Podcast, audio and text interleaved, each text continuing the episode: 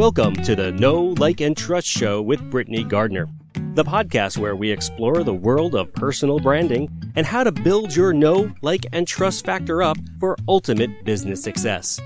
And now here's your host, Britney Gardner.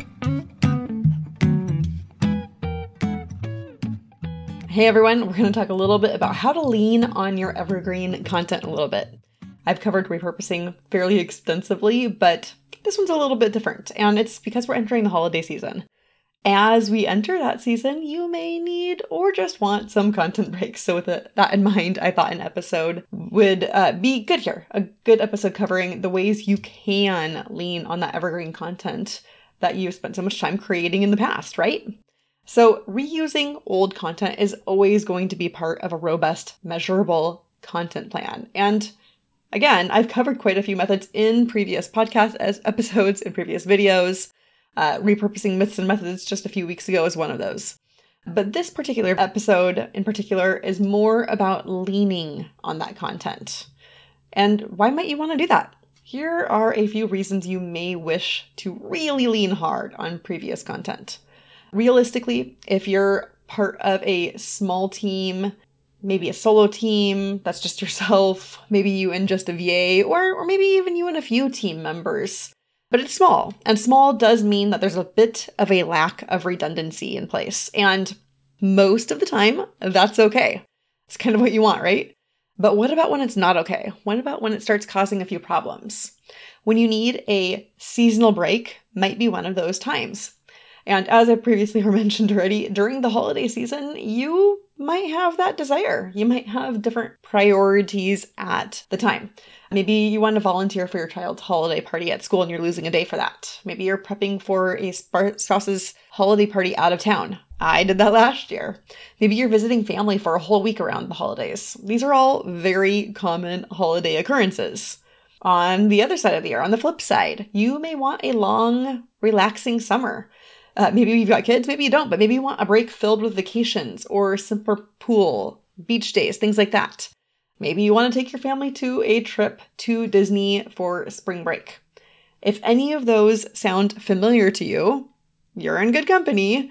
And if you're, again, familiar with them, you probably already know the backlash that occurs when you're planning for time away like that.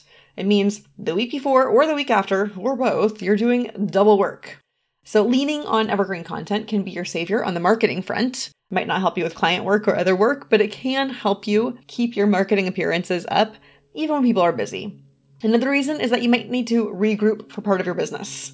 Maybe you're planning out a, a new launch of a course, or you're working on messaging for a new offer.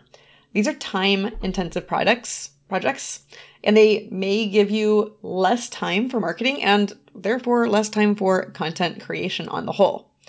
Some of my favorite podcasts, for example, are week in, week out. But realistically, I also follow several podcasts that go with regular seasons. This gives you, the creator, time to fine tune and polish your messaging. Another reason you may wish to lean on that evergreen, older content you've created is when you're in a crisis. I did a podcast episode a while back about a particular crisis time I had in my business around a year ago because I was pretty far ahead on my weekly podcast content at the time, the podcast itself didn't miss a beat, but all of the distribution of the podcast, regular social media posting, that did miss a bit, at least in part. And whether you're dealing with the death of a loved one, or an accident that has some health implications, or anything else that feels crisis like, leaning on evergreen content can smooth the road for you so that you don't have an entirely new crisis to deal with like your flow of leads entirely drying up, for example.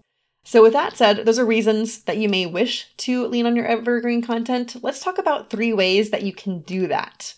If you follow my old, new, borrowed, and blue content balancing method, so you can exist chaos free even while posting consistent content and not feeling like you're on the content treadmill, this is going to expand on that old part of the old, new, borrowed, and blue section.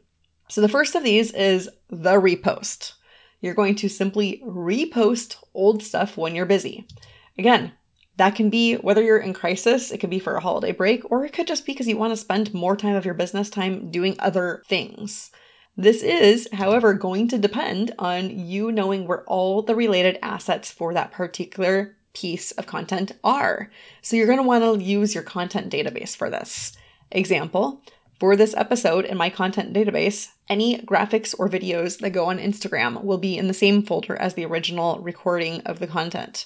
Any articles, any condensed versions I post on LinkedIn will also be in that folder. So if I want to depend on this episode next year around the holidays, all of my assets are ready to go. I can even repost the video as a live, ready to go, and no one would probably know the difference. Unless I changed my hair again. But, you know, people are pretty forgiving about that. So, doing the simple repost is a great way for your newer audience members to see your old content gold and for older audience members to hear it again. Maybe they'll hear something that they missed the first time around. And don't worry, if they actually notice that it's a repost and they're going to call you on it, just know that if they know it well enough to know it's a repost and they're still not taking action, they're either not a good fit for your offer or for you at all. All right, that's the first one. The second one is the low key pitch. So when you do show up with something new, new content, you can share both a free resource and a paid resource where they can find out more about that particular topic. You could say something like, as an example, I cover more of this in this podcast episode, where you'd link to the podcast episode or the video or the blog post in question. And for a deeper dive with, case studies and examples in the Be Seen workshop. Again, that's an example. So here, you're leaning on both a free and a paid offer that you've created in the past, and you're giving an audience a new opportunity to engage with that older idea. This is really great for pillar content, cornerstone content, anything you talk about often. It gives people a really great way to create loops within your business. Not just curiosity loops, but content loops. And anytime you're giving your audience a way to spend more time on your website, you're creating that kind of internal buy in and kind of, you know, moving at least towards, if not completely over, that initial decision hurdle with them. All right, that's the second one. The third way to lean on your old content is to use it as a springboard. This one depends on you being able to measure the effectiveness and popularity of your content. And you can do that, of course, in your regular social media analytics.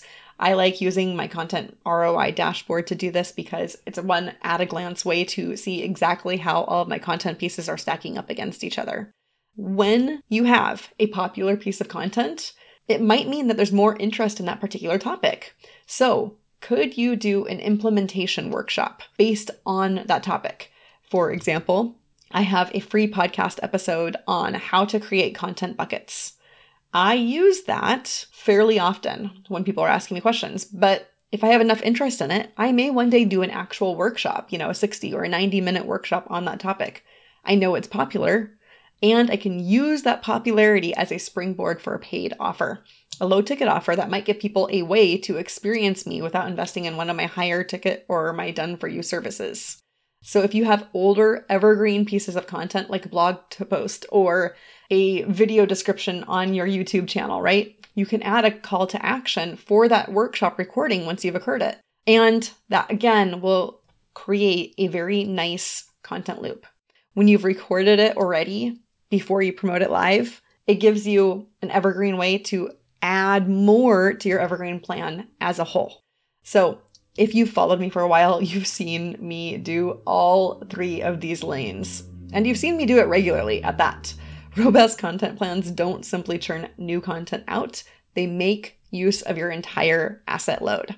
So here's me pulling a look at what I'm doing. You just learned why I do it. You just learned how I do it. And now you're to see me actually do it. If you want more ideas on repurposing your content, using that older evergreen content, I do have two resources for you. My Be Seen workshop helps you take a piece of content and create new angles with it, add new stories to it so it feels fresh. I also have an episode and blog post of this particular topic. It's called Repurposing Myths and Methods, and you can find both of those options on my website. So if you need help with this, again, I do have both free and paid offers for you to do more with this content. All right, friends, you know the drill. If you found value from this episode, there are two things you can do to thank me. The first is share it with a friend. If you enjoyed this episode, you learned something from it, odds are you know somebody who needs to hear this message. I do truly believe that a rising tide lifts all boats. And if you help that friend with something that they need to do, we're going to have less crappy marketers out there, which means less scams, and we get to help more people in those ways that we uniquely are meant to help them. The second thing you can do is leave a rating on whichever podcast app you are listening to the show on right now. Doing that helps me reach more people, getting again this same great information out there, and we all make a better, happier, effective, and ethical world as a result. Thanks so much. See you next week.